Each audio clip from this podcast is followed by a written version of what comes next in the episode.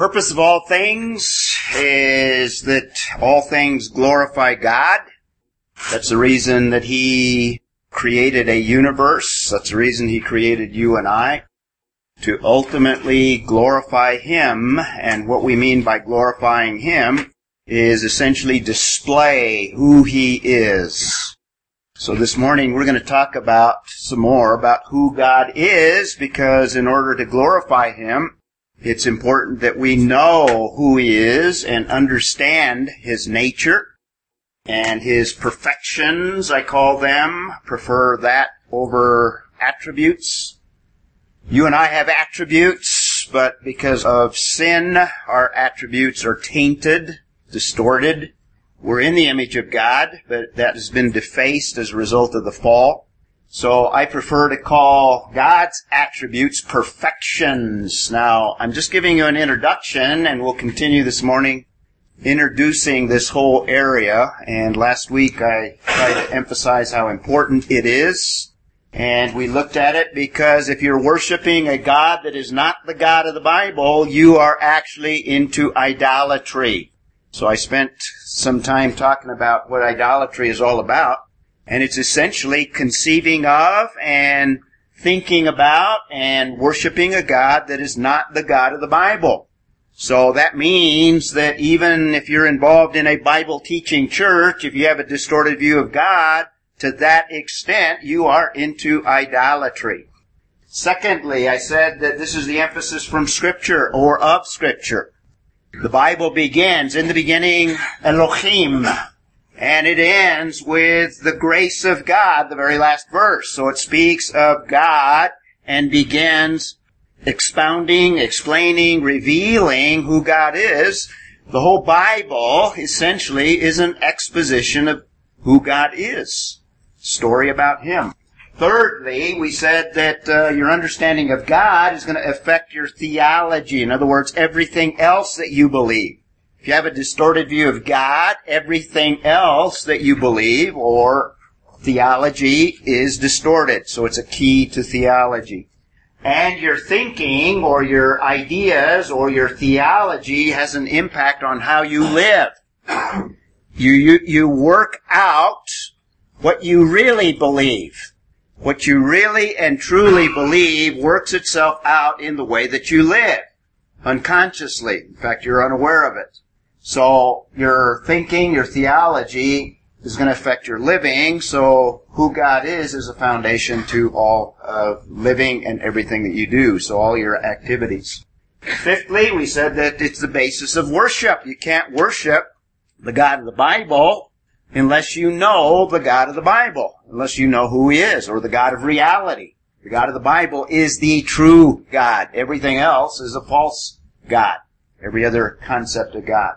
And the final reason that I gave, and there's others, but these are enough. In fact, it took almost our whole hour to develop these six.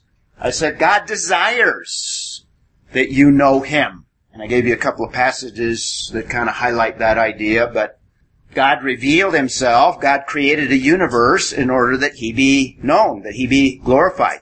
So, it's God's desire that we come into a, not only a relationship, but a knowledge of him. So we will continue with that, and we concluded last time with our actually inability, or the issue is what capability or what ability do we have to know God? And basically I said that uh, because of a biblical concept, the concept of God's incomprehensibility, apart from what God has revealed, we have no capability to know Him. Now that's pretty basic, that's pretty fundamental, but a lot of Christians are not aware of that. And what the scriptures indicate is that if we try to figure out who God is through just reasoning, we will always end up with a distorted view of God. Science, you can't test the spiritual realm. You can't conduct an experiment to reveal who God is. So science is silent when it comes to understanding who God is. Apart from general revelation, science can discover some things. But generally, if you are only using science you'll end up with a distorted view of God. Now, one of the things we're going to get into is these distortions, and all of these distortions that I'm going to give you concerning who God is, these false views, come as a result of men basically using their intellect and using whatever resources to come up with a concept of God, and without the revelation, you end up with all of these false views that we'll look at somewhat briefly this morning. Make sense? So we were looking at God's incomprehensibility. You cannot conceive of the God of the Bible apart from what God has revealed in His scriptures. So I can't hammer that home too emphatically.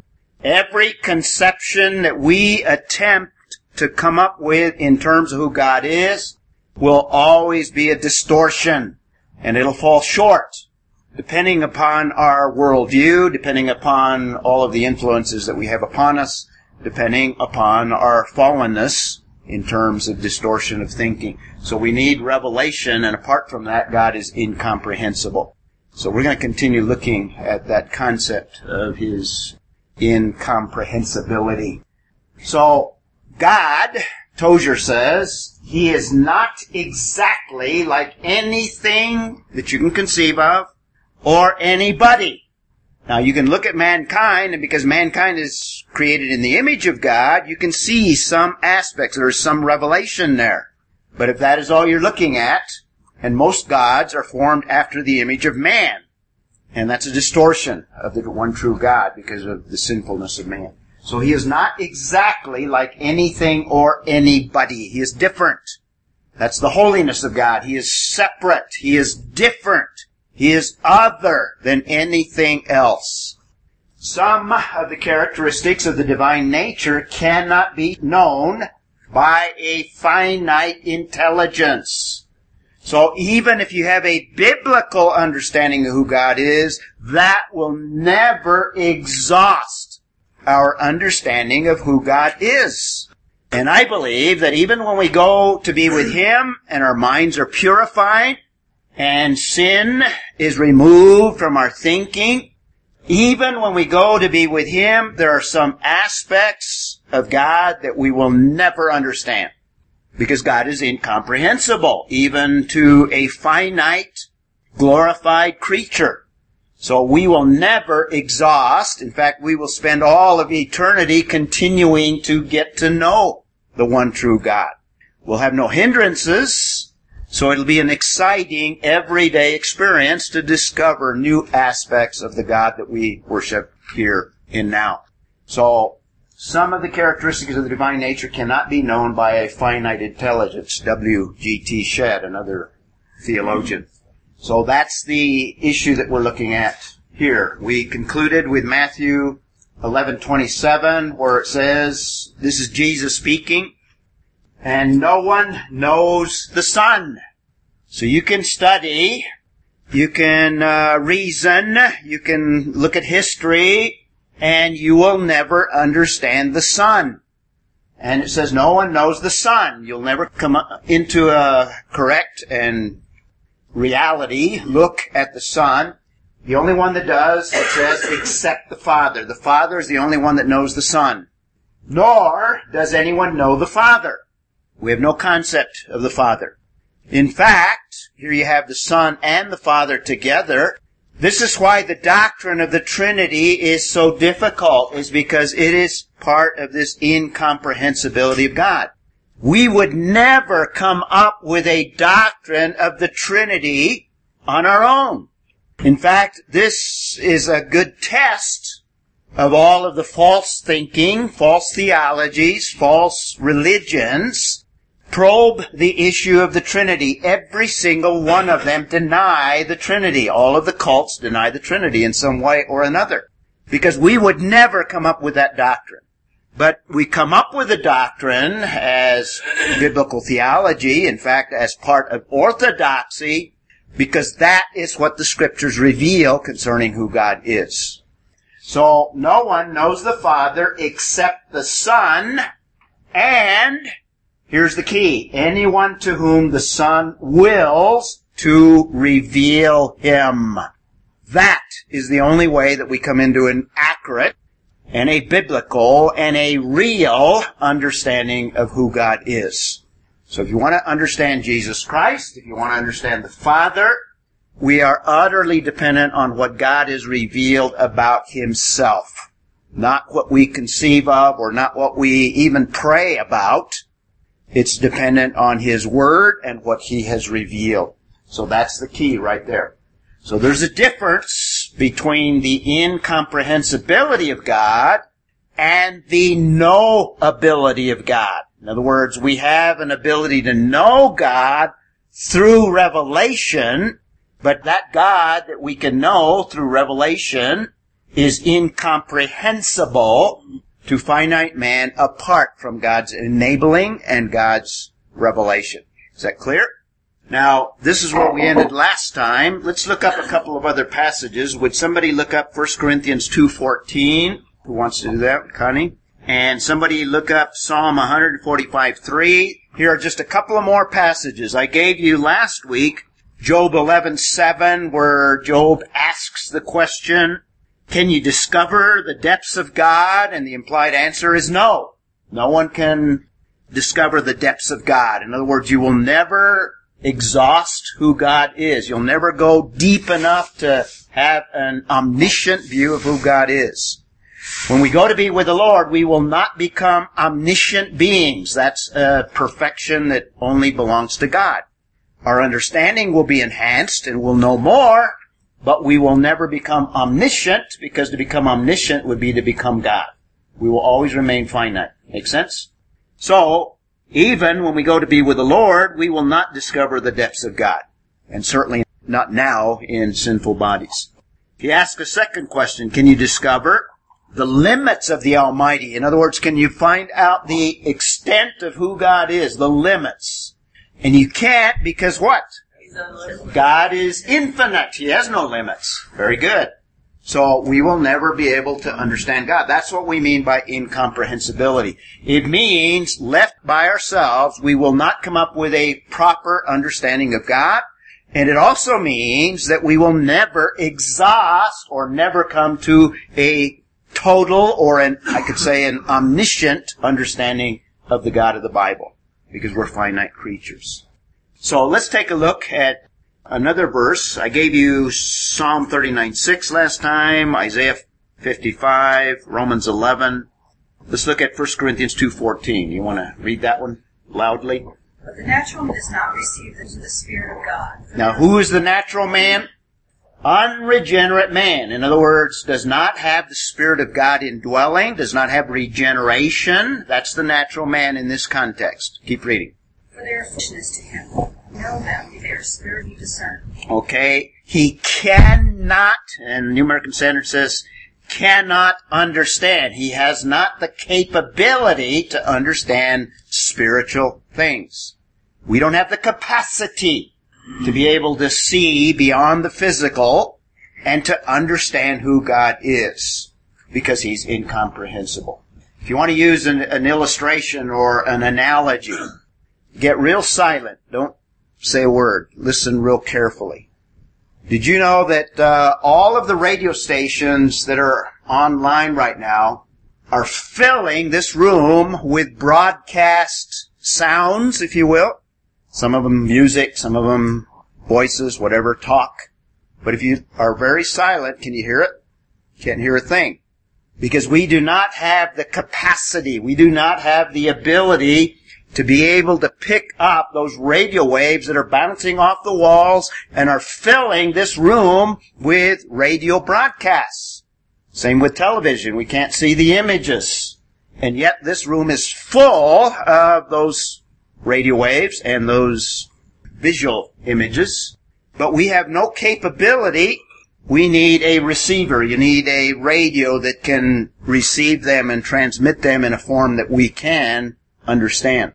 The scripture is like that receiver in that it reveals to us who God is. Apart from that revelation, we have no capability. That's 1 Corinthians chapter 2. Jim. Uh, well, the Old Testament believer had a revelation, as we do. That's why the scriptures are so important. From that revelation, I think the Old Testament believer had a capacity or an ability to know and understand God. In fact, we're going to look at some verses in a moment here that are Old Testament along those lines. So I think he had the knowability of God. In other words, he had the capability, but he was still in the same way through revelation. Now we have the advantage of having the indwelling presence of the Holy Spirit that can help us to interpret and to understand that revelation in a clearer and in a better sense. So we are at an advantage in terms of the Old Testament believer. But he had some capability, and I'm not sure I can kind of draw a line and say up to this point, and then we have more than that. But we do have an advantage because we do have the indwelling presence of the Holy Spirit. Make sense? In fact, there's a biblical concept that we describe, theologians describe as progress of revelation, where God reveals more and more in His scriptures as more and more of it is revealed and given as inspiration. So we have the entire New Testament that the Old Testament does not, or the Old Testament saint does not. So we have more capability, I would say.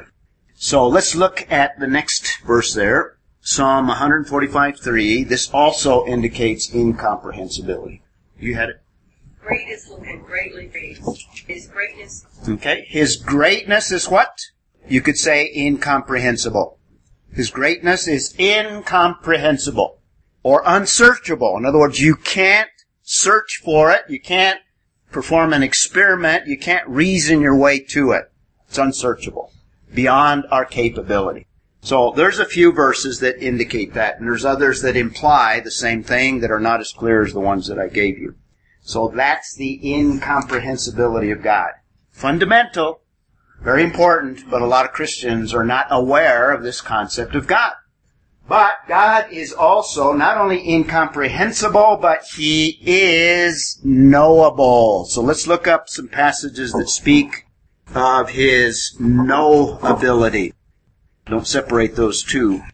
No ability, not know ability. Deuteronomy. Who wants to do Deuteronomy 4? Pat? Jeremiah 24? Somebody? Jenny? Psalm 910? Alright. First Chronicles 28, 9, you got it? And a very important one, well, first of all, First John 5, who wants to do First John 5? Alright? And the very important one, John 1:18, very important passage. Great. Got it? First of all, Deuteronomy 4:35. that you might know is God. Okay, what does that verse tell you? To you it has been shown. In other words, it's been revealed to you. He's talking about to the Israelites, to the Jewish people. And in fact, in a very special way, God has used the nation of Israel to be God's revealers of who He is. It's the nation of Israel that received the Pentateuch through Moses. And this verse indicates that it's to you, the children of Israel, His chosen nation, that God has shown Himself. And it says that you might know the Lord. That you may come into an understanding, a knowledge of the Lord. They had a concept of God, but it was what? What kind of a, well, it was wrong. It was distorted. It was Egyptian, which is a distorted view of God. They came out of Egypt and they had many gods. But it's to them that this revelation is now made known. So that means that God is knowable. And when we say knowability is not that he's unintelligible, but we cannot frame any idea concerning who God is on our own. We need his revelation. So incomprehensible, all our ideas of God are incomplete as well. So we can't have an accurate conception of who he is, and he's incomprehensible also in the sense that all of the ideas that we have are incomplete concerning him. So let's read Jeremiah 24 7. Who's got it? Verse 7. Yes. I will give them a heart to, for I am the Lord whole heart. Okay, this is Jeremiah. Now he's talking about the new covenant And this partially answers what Jim answered in terms of the distinction between the New and the Old Testament. So there's an added capability, but the point being of that verse is that it comes from Him. It's, it's His revelation. And when he's talking about giving them a new heart, he's talking about that regeneration that uh, the New Testament talks about. Does that make sense, Jim? So here's an added concept in terms of uh, the difference between Old and New Testament. Is that Jeremiah? That was Jeremiah 24 7. Who's got uh, First Chronicles 28 9? And these are just a few of them. If you want some more, you can look up Psalm 910. I didn't give that one to anyone, right? Oh, I did? Okay. Let's do Psalm uh, 910 first. Your name will put your seed. Okay, those who know the name, and remember the name is not just a label.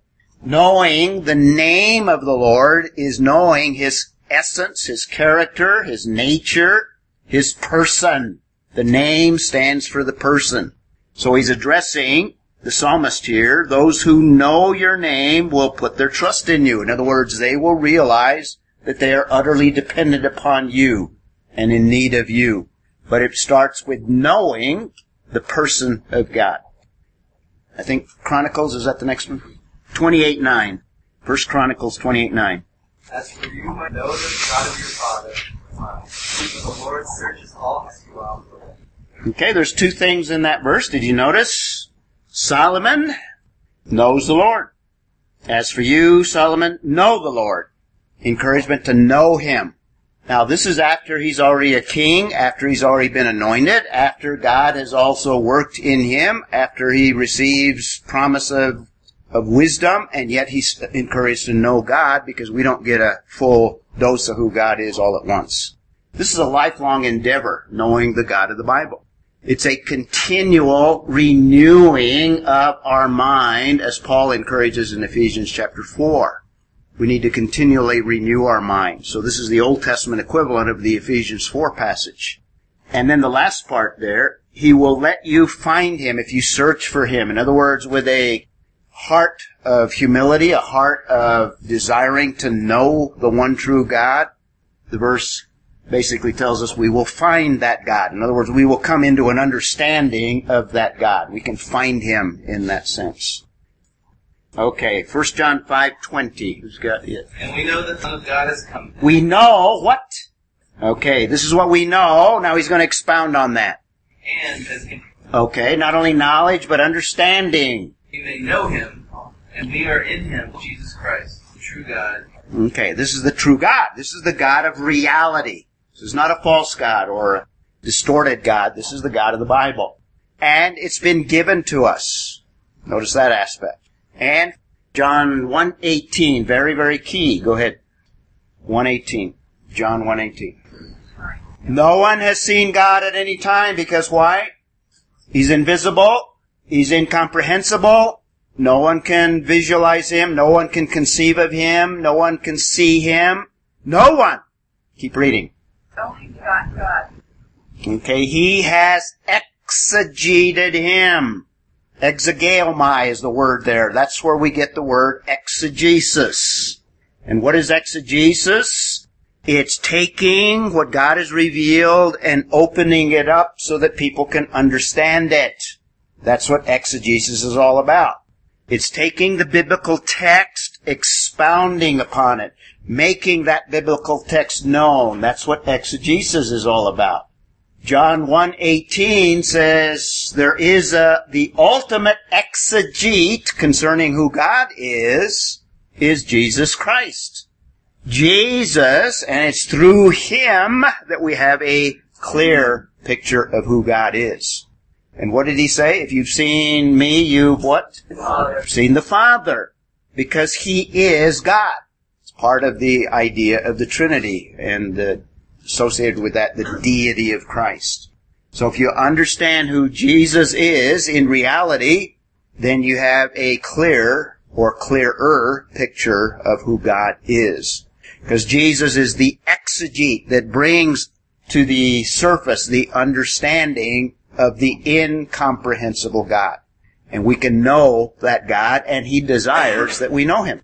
Is that word my? Exogeomai. Um, is that used in the past even though they don't know he's Not, no, I don't think it's in that context. That word's not in that context. It only, it only occurs a few times in scripture and this is one of them. I'm pretty sure it's not in that context. But you see it illustrated there.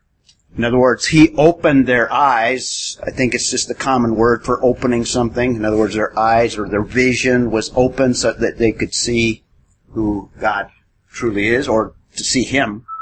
And you remember, those Emmaus travelers were walking with Jesus in bright sunlight all day long and couldn't recognize him. So it takes revelation, it takes illumination, it takes the Holy Spirit opening our eyes to an understanding of who God is. So that's a good illustration of this principle that we're talking about. So the knowability of God. And that's a good verse to end there. Well, what are the sources of God's revelation? You can come up with a couple of them. You probably come up with the most important one. The Bible. What else? Well, through the Holy, the Holy Spirit is the instrument. We looked at Jesus, that John 1:18, and there's another source of God revealing himself. Creation, very good. Creation. God has created a universe that has his fingerprints all over it. That universe, part of its purpose and part of its design is ultimately to glorify God, or another way of saying the same thing, is the creation reveals something of who God is. What does Psalm 19.1 say? The heavens do what? Declare. Declare. In other words, announce or pronounce or broadcast the what? The glory of God or the understanding or the attributes of God. The heavens declare the glory of God. So if you're an astrophysicist, the first thing you should notice in all of your study is something of who God is just by looking at the vastness of the universe. So it probably should reveal to you something of His eternality maybe, something of His omnipotence that a God of omnipotent power could create such a vast universe that we as humans cannot even observe the edges of it. Okay? So general revelation is one of the means. So every area of science should tell you something of who God is. I gave you the Old Testament central passage. The New Testament central passage is Romans 1. And it also speaks of God revealing himself. And this is general revelation. Romans 1, 19 through 20, because that which is known about God, speaking of all of humanity here, this is the beginning of the book of Romans. This is God in the book of Romans or through Paul telling us why all of mankind is condemned because they have no excuse. Notice the last part of that. Because why God has revealed himself adequately to every creature such that every creature is responsible for a response. Make sense? Because that which is known, and if you read verse 18, the world is under God's wrath, because that which is known about God is evident. In other words, it's not fuzzy. Of course, you know, He is incomprehensible and it's not complete, but it's adequate enough that God has revealed Himself and God has made it evident to them. And, and this is internal, by the way. Every human being that has ever walked the face of the earth, no matter what period, Old Testament, New Testament, any time, has received an inward understanding or revelation of who God is. Romans 1, 19. So there's no such thing truly as an atheist. Verse 18 also speaks of man suppressing in unrighteousness that revelation. So a so-called atheist is somebody that is suppressed so deeply that he has deceived himself into thinking that there's no God. But in reality, deep down, he knows that there is. Because God has made it evident to them. In an argument with an atheist, say, I. That's right. yeah, we can say that because it's true. And then the verse goes on, for since the creation of the world, In other words, before man was created, since the creation of the world, his invisible attributes, in other words, something, or you might even substitute there and translate it perfections, his invisible perfections that you and I cannot come up with, and some examples, his eternal power. If you look at the heavens, you can see something of his eternal power. In fact, elsewhere as well. And something of his divine nature, something of who God is in terms of deity is made evident through the creation, as the next part says. Have been clearly seen. It's not fuzzy. It's clearly seen. Being understood through what has been made, referring back to the creation. In other words, what God has created reveals something of who God is. Some of his attributes, certainly his divine nature, and particularly his divine power, so that any atheist that claims to be an atheist that has been self-deceived, they are without excuse. No one will be able to stand before God and claim that God has not revealed himself to him.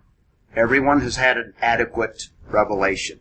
Now this revelation is adequate to condemn and bring people to accountability, but this revelation, general revelation, is not adequate to regenerate or to save. Does that make sense?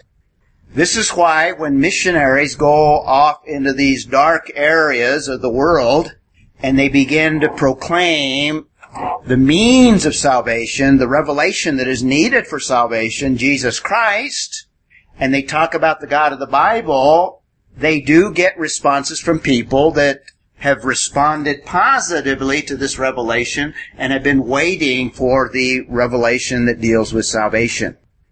So it's in Christ and Christ alone. For apart from Him, no one comes to the Father. And the missionary has the privilege of saying, well, this is the God that you've been conceiving of, and God has sent me all of these miles from Albuquerque to tell you about the God that not only is the creator, but the God that also saves and removes your condemnation. Alright? But the point being, this is general revelation. And it's, made evident to every human being that has ever walked the face of the earth. So general revelation, special revelation, that's scripture. That's what we've been talking about. That's what these verses are indicating. Special revelation. Uh, to you, and we read this one, to you it was shown that you might know that the Lord, He is God. In other words, Yahweh, He is Elohim. And there's no other besides Him. He is exclusive. We read this at the beginning of this part of our talk here. That's special revelation. And you can include all those other verses that we looked at as well. And uh, we looked at another verse here. Thirdly, God has revealed himself especially through Jesus Christ. Jesus is the exegete. And that's that John 1.18. No man has seen God at any time.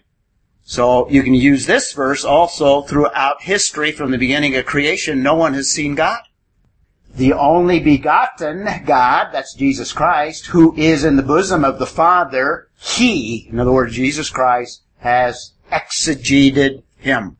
That's another aspect of special revelation. Based, that? Based on this passage, you can make a case, and based on other passages, you can make the case that all of those Old Testament theophanies were appearances of the pre-incarnate Jesus Christ. Based on this and other passages like that. One way of harmonizing those. Good question. Okay, that's the means. So, concerning the ability to know God, in ourselves, God is incomprehensible, and we will never have a true and accurate understanding of the God of the Bible. But he's also knowable in that we can know because God has revealed himself and he's revealed himself to all creatures, all men. And what he desires that we do is to continually refine our understanding and focus on how he has revealed himself in, in scripture. Now, there's a, an issue relating to knowing God versus knowing about God. And this is applicable to a lot of people that go to Bible churches that hear a lot of revelation concerning God.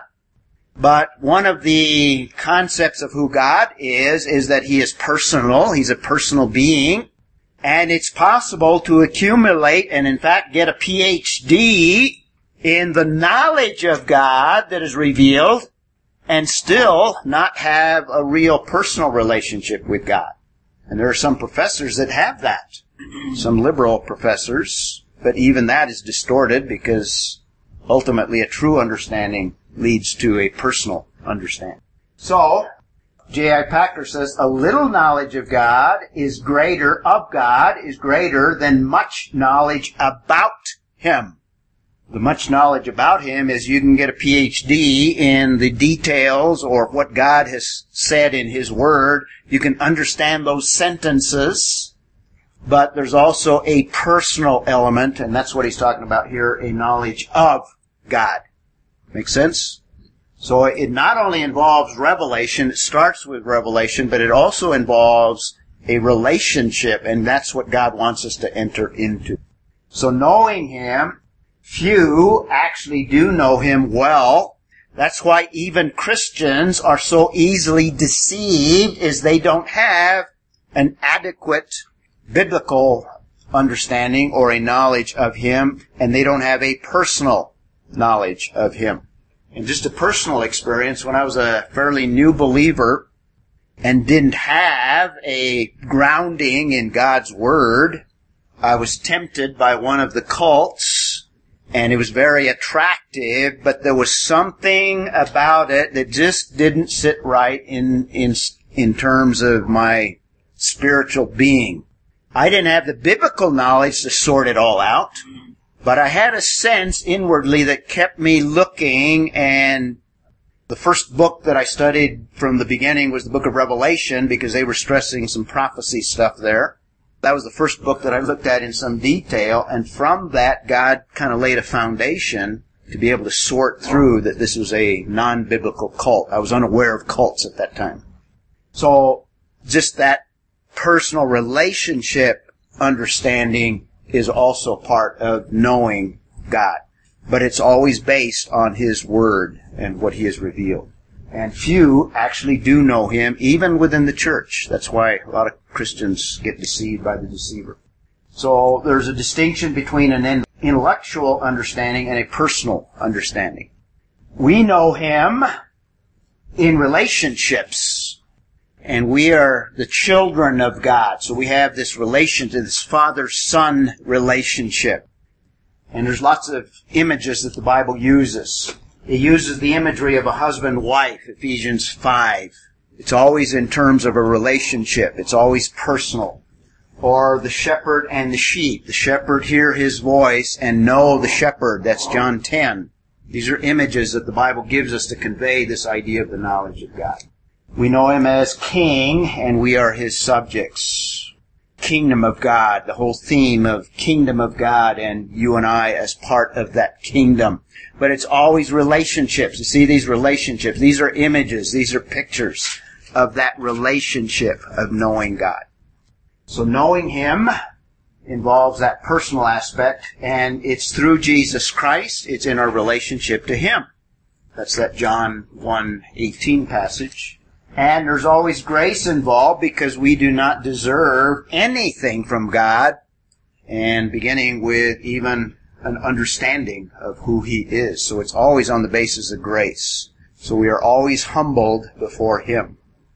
And it always is tied also, knowing Him is tied to obeying Him throughout Scripture. I could give you lots of verses on that one.